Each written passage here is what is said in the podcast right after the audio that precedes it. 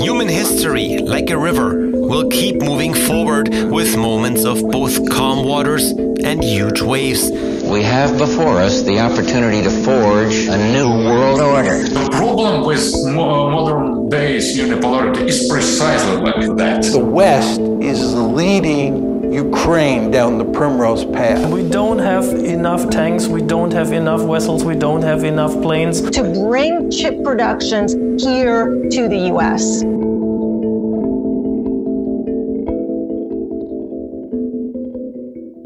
Samo Burja is a big thinker in every way. Samo is the founder of Bismarck Analysis, which helps companies, governments, investors, and philanthropists in their role of maintaining and advancing civilization. The public and private briefs of Bismarck Analysis have looked at issues as varied as the real power players within the Saudi Sovereign Wealth Fund, how the design of NVIDIA chips makes the company well placed for a world in which AI and data management take an increasingly central role, and the venture capitalist and startup culture in India. Yet Samo has also been one of the most original and penetrating thinkers on the grand issues facing humanity and the megatrends we're experiencing today. His great founder theory, which originated the concept of live and dead players, and his ideas of intellectual dark matter and social technology have entered the vernacular for investors and public intellectuals. Most importantly, though, Samo's contributions to thinking about the rise and fall of civilizations have important lessons for the modern world and our fears of Western decline. It should be obvious then why a podcast devoted to examining the economic and geopolitical consequences of the shift to a multipolar world order would ask Samo to be our first ever guest. Samo, welcome. Uh, thank you for having me on the show. The Cold War dominated international relations and geopolitics and economics as well between 1945 and 1990. After the Cold War ended, we entered a unipolar world order in which the United States dominated.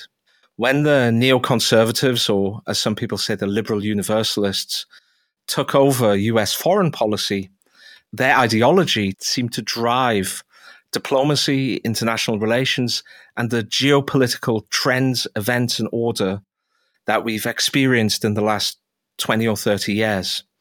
But within your idea of great founder theory, how have live and dead players influenced the world that we find ourselves in today? And how are they influencing the trends that we're experiencing today?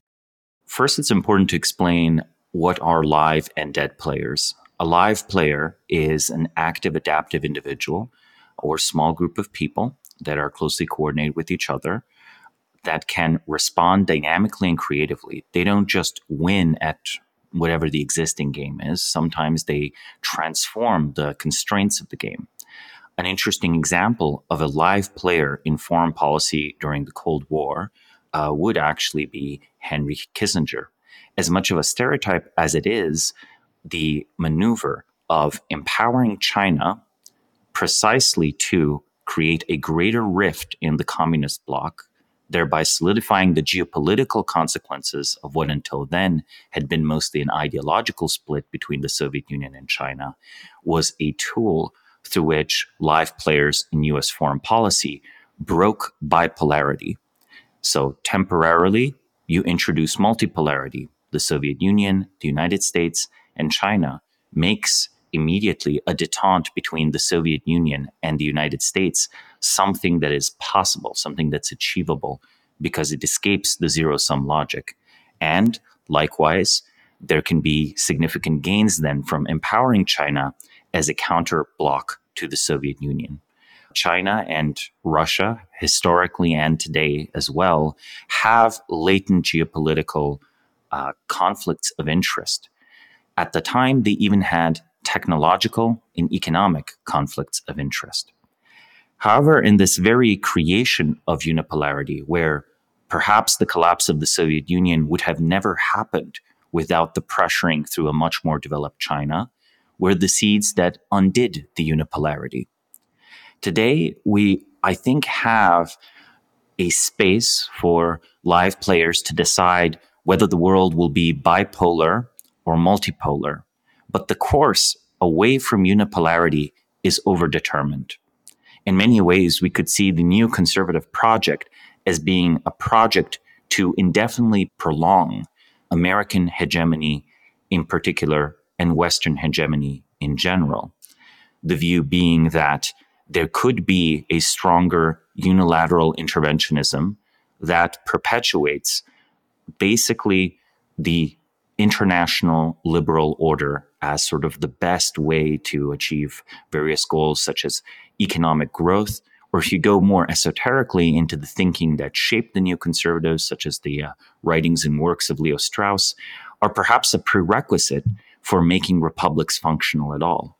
There is a deeper strain of argument here that almost goes all the way back to Plato that suggests that perhaps, you know, the polis always has to have enemies and the polis always has to have a reason to have the citizens, uh, you know, strain themselves in service of a, of a greater goal. These kind of relatively esoteric, relatively unknown ideological assumptions are often first intellectually influential, but more importantly, provide a moral justification to the live players themselves for their actions. When it comes to live players, they need to have a sense that they are in some way entitled to reshape the world. That's often a prerequisite for being willing to change these systems and mess with them one way or another. The vast majority of people, I think, are surprisingly pro social and out of both sometimes laziness, complacency, but at other times also genuine moral conviction won't change things that they could change, right? Systems that they could pressure. It takes an astounding amount of almost megalomania to decide one day, well, you know, our country's foreign policy needs changing, and uh, I'm the person or my little clique of people are the people who are going to do it. So you phrased it there that the that the move away from unipolarity is overdetermined, and yet the path that this will take is open to live players taking actions. Do you view the move to multipolarity as always having been overdetermined? Do, do you think that there were actually choices made by live players, as it were, to put us on this course, or is this just a kind of in the nature of, of, of the way things had to shake out? I think that fundamentally we could have had a much longer period of unipolarity um, we could have had, you know, actual centuries of a particular hegemony had different decisions been made in the immediate aftermath of the Cold War.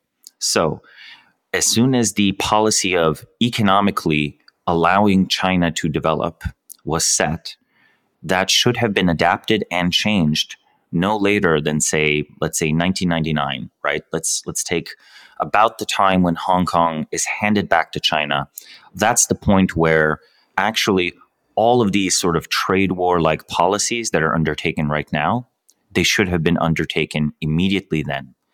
And 20 years of differential compounding growth might have seen in this alternative world a Chinese economy that's 50% the size of the current Chinese economy.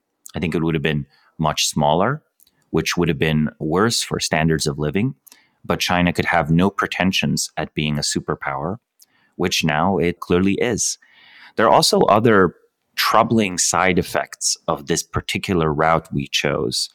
The unipolarity of 1991 was a unipolarity where both European economies and the United States and Japan collectively held this uh, much more decentralized system.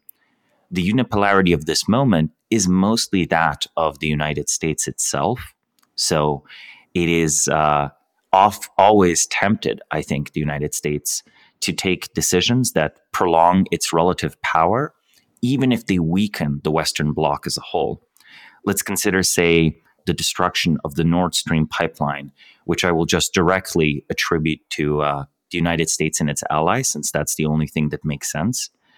That is a attempt to set a unitary and possibly justified policy versus Russia by eliminating an energy alternative.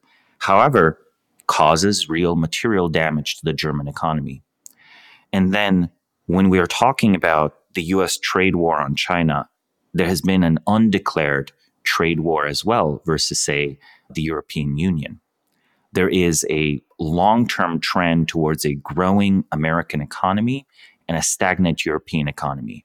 You talked about the trade wars there between China and America, and also possibly between uh, a silent trade war between the EU and America. We've we've addressed the trade wars in, a number of times on this show, and we found ourselves wondering whether they'd actually work. There seems to be a lot of reason to think that these could have blowback effects on the U.S. economy, especially given its large dependence on China and so on. So, you know, just to take a simple example, trade war against certain types of capital goods, for example, could throw a lot of sand in the gears of the American economy and stop its capital base developing. So, have you given any thought to the to the unforeseen consequences of this trade war? Do you think that these will definitely work, or or do you see a uh, it potentially failing in the future? I think sanctions have to be always understood in a continuum with various trade policies that we see in the trade war. These are essentially tools of war. I think the United States of course, is taking economic hit in absolute terms with the hope of preserving or gaining a relative advantage over China. In a political context, we are of course pursuing relative, uh, you know, dominance for various, you know, desirable ends such as security and so on. In economics, often people prefer to focus on the absolute measure, right? Like whether the planet as a whole is getting richer or whether you know the consumer is experiencing a benefit or or or a cost. I think the trade war could be analyzed in the perspective of okay, is it bad for for the American consumer or the American taxpayer? But it's much more notable that I think it is not going to succeed even at the goal of a relative differential in favor of the United States it might be possible that the US, with some technical innovations, manages to, say, maintain high end CPU and GPU production uh, with the help of some of the measures of the trade war. But generally speaking, the key advantage of relative American dynamism and innovation uh, seems to be the actual source of that advantage, right? It's not the case that China can figure out how to build CPUs or GPUs as they, you know, as they were built 10 years ago or five years ago. It's just that what was built five years ago, by the time you, re- you reverse engineer it, there are already new, you know, better chips available on the market and you don't actually get to capture any of that benefit. So in some narrow domains, the trade war could work in preserving key American high tech industries as basically dominated by either the United States or its very close allies like Taiwan, though Taiwan's long term security is in question. But overall, this is too little, too late. If you wanted to prevent China from becoming a superpower, or if you wanted to maintain significant US advantage over China with trade policy, this again should have been done in 1999 or 2009. Of course, the cost would have been a few extra hundred million Chinese in poverty and probably, I don't know, half a percent or 1% of US economic growth. But that would have achieved the political goal. And I think right now, these are basically cosmetic measures that are eh, building a political will and a political coalition to eventually ramp up competition with China in a military and political domain.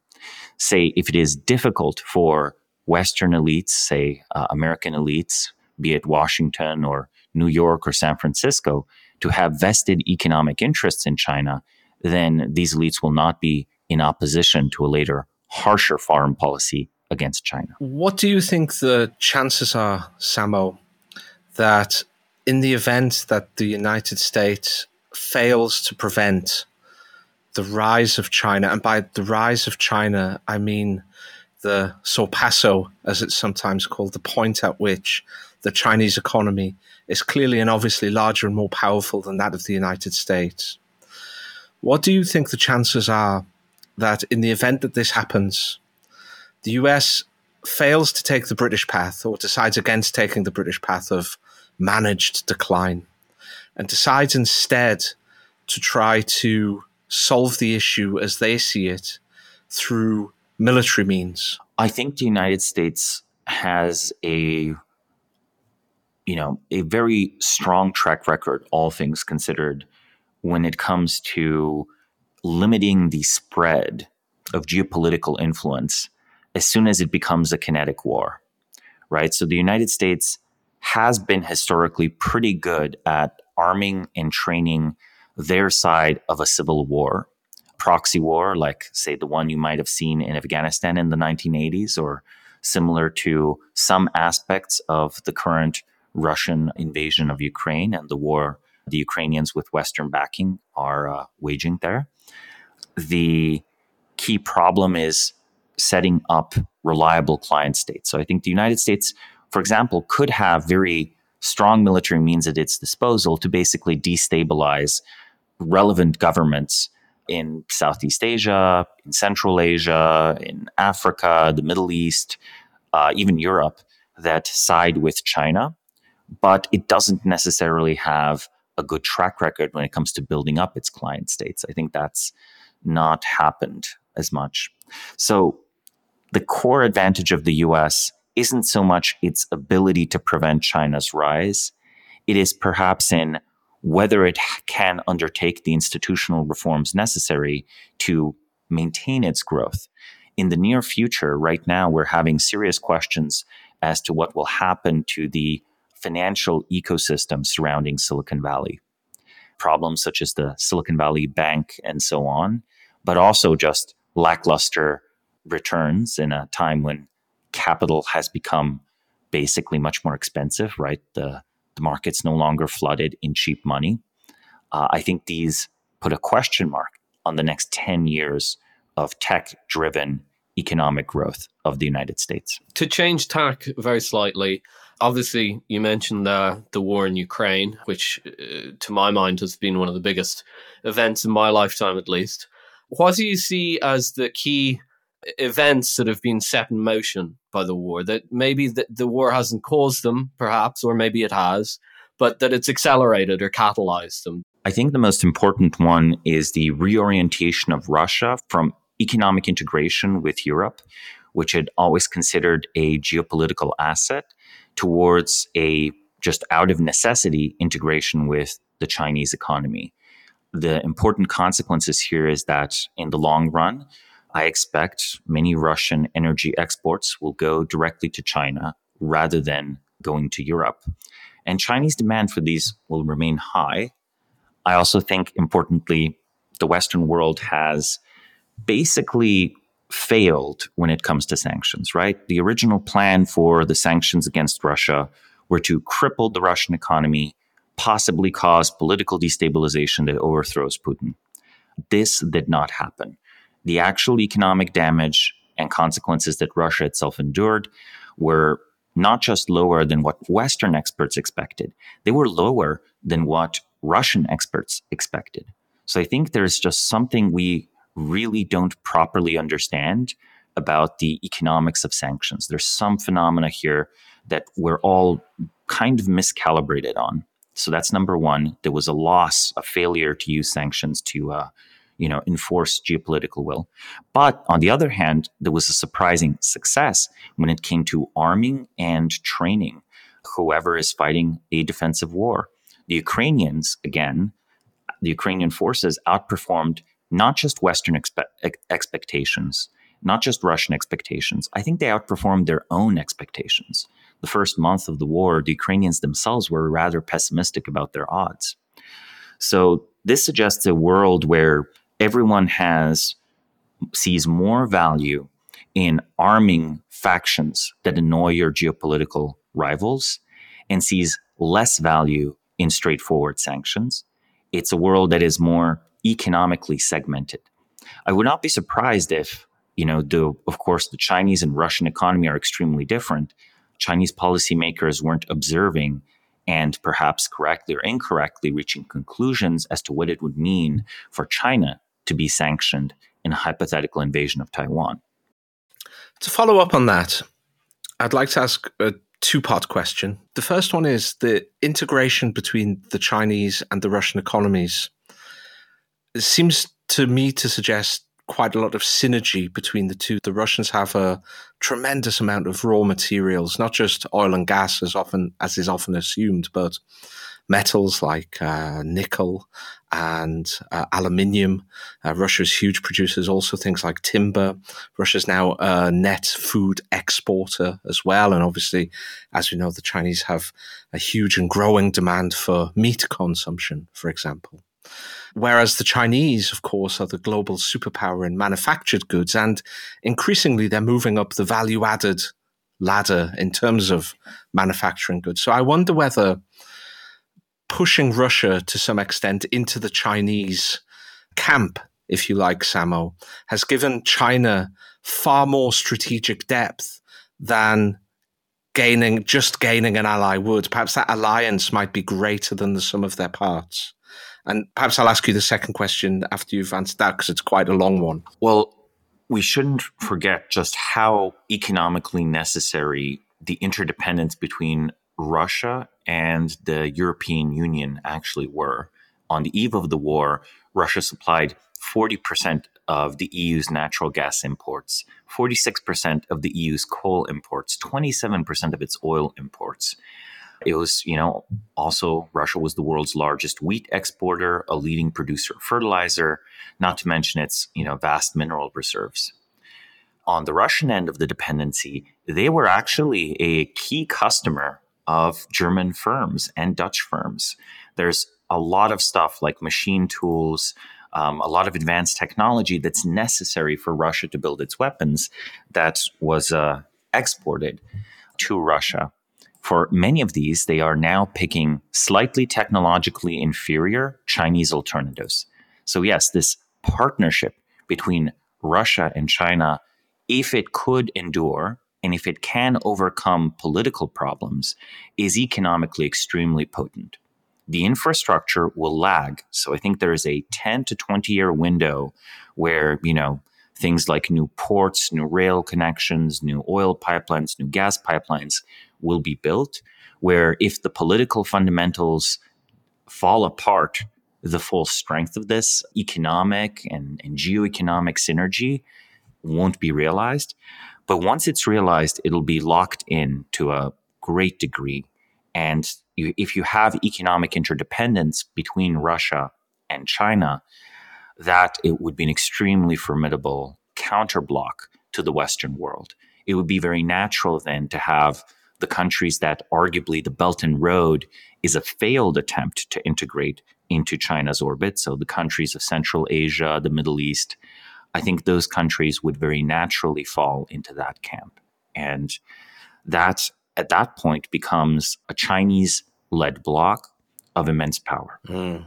The second question I wanted to ask about that was you mentioned military affairs and uh, the ability of the United States and the West in general to arm client states or allies for defensive war.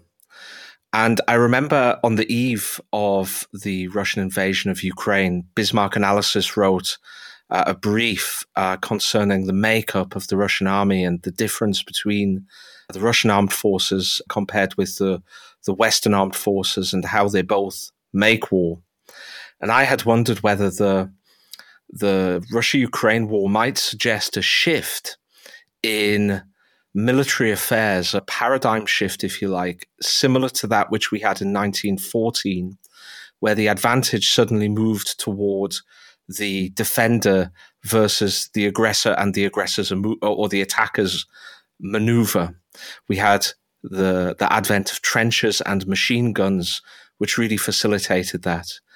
Now, equally, we have the the, the advent of advanced surveillance and reconnaissance. We have the advent of drones, loitering munitions, mass produced missiles, very inexpensive drone technology. And whether again we're seeing uh, military affairs trending towards deadlock and defense, and how that might affect the ability of countries to fight proxy wars in the future, how it might affect the ability of countries to impose their will on weaker nations by military means? I think that we've seen wars that drag on for much longer than people assume they would drag on. Let's consider that in a very real sense, the Syrian civil war, which started over 10 years ago, is still not concluded. Assad's government did not fall, yet no other government, be it ISIS or, or moderate rebels, really took reins in Syria. The cost for the country was absolutely immense, right? Something like 30% of the population left. The economy was absolutely ruined. I would not be surprised if the war in Ukraine, rather than grand mobile warfare or something more similar to positional warfare, actually devolves into a persistent, simmering conflict where the country is constantly bled for, you know, and, and Russia itself, of course, is sort of bled for manpower. And, you know, there's this constant economic cost. I think that the ability of governments to receive training and receive weapons and effectively deploy them in a defensive uh, in a defensive way, I think that varies immensely country to country. I think Ukraine actually reformed itself admirably after the disarray of 2014 when they lost Crimea and when in fact they still had many Russian sympathizers in the government that much preferred working or even defected to the Russian the Russian side of that conflict, right? The annexation of Crimea could only happen with partial cooperation of local Ukrainian elites and authorities. Now, after 2014, the government is purged. You know, it's very much the anti Russian faction is dominant. Uh, the West does a lot of training and arming. And, you know, the Ukrainian forces have effective an effective united strategy. That was obviously not the case when the West tried to arm the government in Kabul, right? The official government of Afghanistan that fell in a matter of days. The ability to drag out an ongoing civil war indefinitely, making it a quagmire, that I think is the strongest sort of deterrence against future invasions. The ability to preemptively make a client state a credible threat, that's not yet been demonstrated. It's very much an open question if Taiwan is invaded, is it a paper tiger? Will it be much more like, will it be much more similar to Afghanistan and the government in Kabul? Or will it be much more like the government in Kiev? I think these comparisons are not predetermined. Uh, when you look at the local level of Taiwanese politics, most mayors are actually oriented more towards China. Most of Taiwan's business elites do uh, most of their work in China. The armed forces actually are in tension with the elected pro independence government of Taiwan. And at the end of the day, an actual declaration of independence from Taiwan might just be a prelude to an actual necessary military response from China. So it's not even clear that pro formal independence results is the best way to uh, pursue actual independence of Taiwan. I think that the specifics of the countries matter immensely. The willingness of the West to arm and fund and train, I think that increases as a result of the recent war. Trust in sanctions should decrease, but I don't think policy establishments learn very much from past experience when it comes to sanctions. There's a large established body of literature that seems to be basically always ignored on sanctions. They seem to be a political necessity driven more by domestic factors than real international plans. Sanctions are undertaken so as to make it seem as if you are doing something without needing to escalate to military action. They're not judged on their effect on the enemy, they're only judged by, well, this is what we did in response to aggression. So you mentioned Taiwan, and you mentioned something that, that's not widely discussed in other media. We we often we've discussed it on here that a large part of Taiwanese society is actually in favor of closer relations with China from the business elite to people in local government and so on. And of course, the um, the elections there recently, the local elections, were uh, held as a sort of a referenda on China. And the Kuomintang, the, the pro Chinese party, won. There's obviously been a lot of planning. You mentioned it a moment ago about a potential invasion of Taiwan, but I've always thought that this suggests that that, that the best Chinese strategy will be to wait until this geographically close, relatively culturally similar island just naturally gravitated toward the Chinese sphere of influence. Do you think that's likely to happen? And what do you think a United States response will be to that? You know, when it comes to an invasion of Taiwan, I think the likeliest result isn't an extended, terrible ground war. The likeliest result is, and the likeliest war, is a, a naval and an air war where the government of Taiwan, to the best of its ability, tries to concede the war and conclude it, since the economic consequences are so devastating for them. The Taiwanese elites will also wish to avoid being expropriated of essentially the majority of their wealth, which is tied up in investments on the mainland. So there's, you know, in a way, there's a democratic pressure, there's a plutocratic pressure uh, to concede and, and almost lose such a war, right? The US calculus here would be to try to win such a war before that pressure becomes overwhelming and essentially humiliate China, right? Shoot down a bunch of Chinese planes, sink a bunch of Chinese ships. The escalation from here would be if China attempted to defeat the US when it comes to air power and sea power. I don't think they're that ambitious. I don't think they have necessarily the capacity to do so. But this is a space where the much discussed surprise of every single war, right? Every single war is, uh, you know, can't really be forecasted very well because the technology for waging war changes so much. It might easily be the case that the discussed problem of, let's say, massed missiles or drones just make a classic surface navy obsolete that it's actually impossible to protect aircraft carriers or cruisers, and that even piloted planes are perhaps a thing of the past, right? You might not need a fighter like the F 22, let alone more recent and questionable fighter designs. So I think it would be possible in that scenario for China to, through a technological surprise, through an investment in a very structurally different Navy and Air Force, even defeat the US in a small local war. I do think overall interests would be such that almost everyone would want to keep this a small and local war.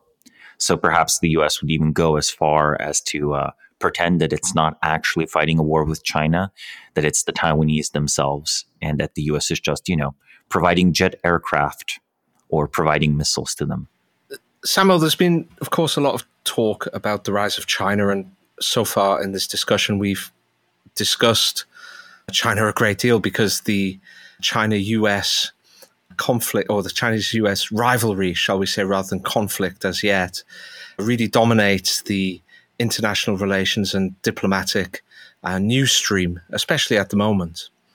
But do you think that this discussion of China rising has reached a, a, point of inflection where it's really past a point where anything can change? And if so, where do you think we will go ultimately? We spoke about the potential for a military solution, but where do you see it going? Because I sensed in your answer to the last question, you believe there's really a great deal of incentive within this theatre of conflict in a way that perhaps wasn't in the Eastern European theatre of conflict to avoid any kind of military encounter or full blown war? I think the key difference, the key difference uh, is first off geographic. The island of Taiwan is in fact a difficult island to invade through a naval invasion. There's something like five good landing sites, all relatively easily fortified. So that's a disincentive for China to attempt a full on amphibious invasion rather than some military intervention short of that. The second incentive is the difference in what local elites think. 2014, local elites in Ukraine had a reason to defect to Russia. In 2022, they did not. In 2023, Taiwanese elites, if a war were to happen, have a reason to uh, pressure their own government to concede to China. Right, and this this pressure is basically the economic interests and ties on the mainland. In a way, the US is not even a straightforward economic ally of Taiwan anymore. US pressure for TSMC to build chip fabs in the United States is basically pressure to, hey, give up your competitive advantage and give it to us. Right? Like we shouldn't we shouldn't forget that even that economic interest no longer works in Taiwan's favor. Meanwhile, you could easily imagine China, at least in theory, proposing, well, you know, we're one country. There's no reason TSMC you know, couldn't be China's greatest chip fab, and there's no reason it couldn't be still based in Taiwan 20 or 30 or 40 years from now. You're just an island and province of China at the end of the day, aren't you? That's in our national interest. The US, on the other hand, says, well, we're not sure if we're going to keep you independent much longer, so please move these chip fabs over to the US. So it's, you know, I'm being a little bit provocative here, but I think I think in the West we we don't like really thinking about what a country's local incentives or elite interests are. We we just want to see things from the big picture because the big picture is where our interests are playing out. I think the local interests often matter a lot and they constrain what are viable interventions. Now, to answer your greater question, though, to not just zoom into Taiwan, but to think about this in the big picture, China has some serious long term internal problems. I strongly disagree with, uh, you know, um, the thinkers such as uh, Peter Zeihan, who proposed China is on the verge of collapse. I think that's wish casting, right? There's this uh, belief and desire and demand for a sudden big catastrophic failure in China. I don't think that will happen. But what could happen is a future of relative Chinese stagnation, of economic growth no greater than 3 or 4%, possibly no greater than 2%, once the demographics become bad enough, right? Once the age, average age of the population rises beyond possibly even the kind of old populations we are seeing right now in Japan. You might see a country that's older than Japan. To give an example from a recent country that is well on the way to having demographics that are even worse than Japan, uh, let's consider South Korea with its total fertility rate of 0.7 children per woman. That takes what, 40 years maybe to result in demographics even worse than those of Japan? And Japan, of course, has long had proverbially a very old population. And old populations slow down economic growth. There's no way around it. The dependency ratio shoots up through the roof. That's the ratio between uh, those in a population who are supported versus those who are still actively contributing to an economy. Very young countries, such as some of those in Africa, can have a high dependency ratio where there are lots and lots of children and relatively few adults, lots of young people, relatively few adults. As countries have a drop in fertility, they have a window called the demographic dividend where most of the population is working. And this is a great time to uh, pursue economic growth. And as you leave your demographic window, your dependency ratio, uh, ratio, you know, it goes up again except this time it's a much less promising future. It's a future where in a century or two, your population is half of what it currently is. There's an argument to be made that China is actually, you know, radically overpopulated. There's an argument to be made that actually, you know, if uh, a China of 600 million people might be just as powerful as a country as a China of a billion people or one and a half billion people, because those 600 million people and the economy they support actually have everything they need within the borders of China, thereby giving it, you know, sort of more policy freedom. But that's, you know, that's a strained and I think overstated argument. Even today, China is very close to feeding itself, and it hasn't even fully, you know, automated its agriculture. I think they have something, you know, ridiculous, something like 20% of the population still work as subsistence or near subsistence farmers. Like that's crazy. Like no no country using modern industrial agriculture really needs more than a few percentage points of people working to feed the country. Yet here it is. China has basically archaic agriculture that's ironically maintained, I think at least partially, as a means of social stability the Chinese Communist Party actually wanted to slow down urbanization until very recently. They wanted people to stay in the villages. They didn't want the villages to empty out.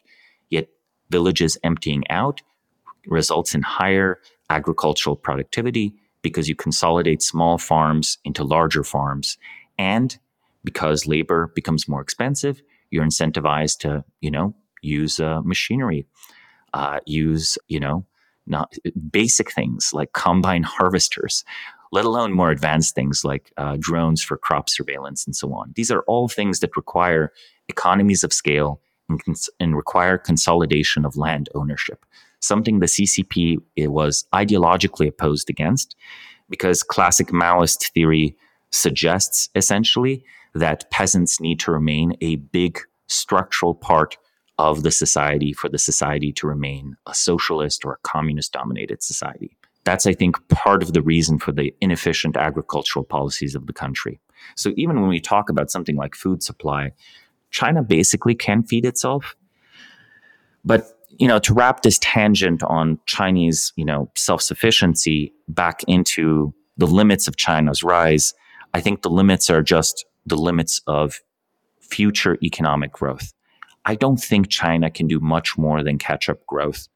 That puts it squarely as a key competitor of the West. And then the only way to sort of stop China's rise, it's not really stopping its economic growth. It's not really even in uh, militarily containing it, though both of these can help. It's really a challenge of will the Western world and the rest of the 21st century experience economic and possibly, again, even demographic growth? Or will it shrink first demographically and eventually also economically? I think that sort of almost domestic institutional challenge is the more important one. It's not a question of whether China will or will not converge to our current economic standard or technological standard. It's a question of, well, how much further can we advance this?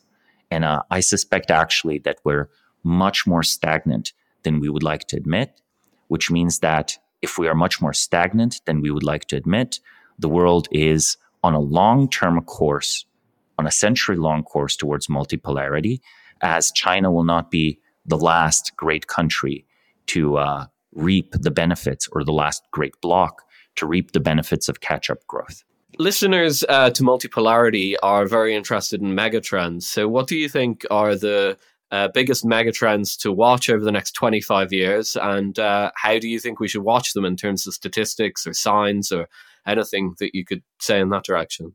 Well, a lot of our conversation has been about how the larger trends in the world are sometimes affected by uh, these sort of boundary conditions, right? Either you know economically economic boundaries or geographic boundaries.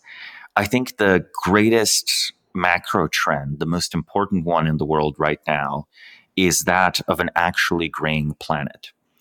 Until quite recently, it seemed plausible, and this is still uh, the the still the consensus, though I think an outdated consensus among demographers, that as countries become richer, they become poorer. Well, in 2023, we have to deal with a world where some very poor countries, not just China, which is, you know, it's solidly rich now by global standards, are actually having much lower fertility. India is far away from any kind of true catch up growth. It's far away from anything like China. Yet this year, their fertility fell below replacement. This was sort of the last major region outside of a few fragment countries like Afghanistan and outside of sub Saharan Africa to have above replacement fertility. I think for the rest of the 21st century, the cost of human labor will go up because in almost you know all countries around the world even the poor ones fertility seems on a course to just go down and down and down i can't think of a single country in the world that has higher TFR now than it did 20 years ago. And that's very much important. Sub Saharan Africa might stay an outlier for the rest of this century, or it might, to everyone's surprise, converge over the next 20 years. Either way, the global human labor force will be much diminished. That's the first macro trend. The second macro trend is the fact that a shrinking or stagnant population means relatively stagnant energy demands.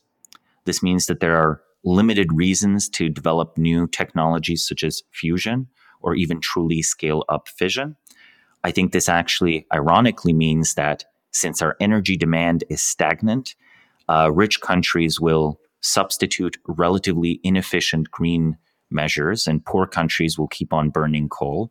So that's actually kind of bad for the environment. Ironically, if our energy demands were 100 times what they are currently, we perhaps would have no choice but to go for carbon neutral energy sources such as fission power. But since they're not, we're always tempted with windmills, solar, hydro, various energy mixes that might or might not work out. Even Germany, with the recent sanctions, has been forced to bring back online, despite all their green rhetoric, basically coal plants. It's shocking, but today coal still seems to be the most economic way to produce energy. So we can't really expect poor countries with modest energy demands to not essentially burn coal for most of the century. So the second one then is energy demand stagnation. The third macro trend I would say is the open question of artificial intelligence driven automation. It seems more and more plausible that AI will in the near future provide an abundant source of automation. I think this will, you know, in office work. I think the first effect of this will be actually increasing the economic productivity of a typical worker. So you might have one office worker uh, that could easily, you know, handle the paper shuffling and even research that previously would have taken 20 uh, workers. To give a concrete example, it's possible that, you know, GPT 8 or GPT 9 is so good that you just don't need a legal assistant anymore. You just don't need a paralegal. And the office, a law firm, might only need three to four people, uh, which previously might have required 30 or 40 people. When it comes to robotics, I think progress is much more modest, though a sufficiently large breakthrough in artificial intelligence, a breakthrough that would say allow AI designed, uh, AI engineering essentially, right? That one could jumpstart robotics progress. So the, those would be the three big trends a graying world, a world of stagnant demand for energy, and a world with the possibility, but not certainty, of automation making the remaining human workers much, much, much more productive. I think that's a very interesting way to end because I yesterday read a article from the Chinese press saying that they claimed anyway that AI had designed all of the electrical wiring needed to uh, make their latest aircraft carrier work. And this would usually take electrical engineers months, but the AI had designed the whole electrical wiring system in 30 minutes.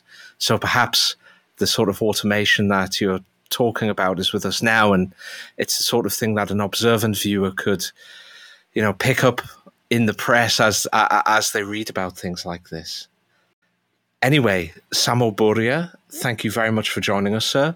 Before we go, is there anywhere that people can get more information about you, read about your thoughts, your ideas? Uh, yes, uh, those interested in my writing or my team's work can follow me on Twitter at Samo Burja. So that's S A M O B U R J A on Twitter. You can also follow the Bismarck Brief. We occasionally do free reports, but it's mostly a subscription based service. You, there is a weekly in depth research report on a live player, an industry, or a key institution. Previous briefs have included a look at NVIDIA, uh, TSMC, uh, the philanthropic strategy of Bill Gates, and other fascinating topics like that. You can find it at brief.bismarck, so Bismarck with a CK, analysis.com. Well, Samo Burja, thank you very much for your time, sir. Thank you for having me on the show.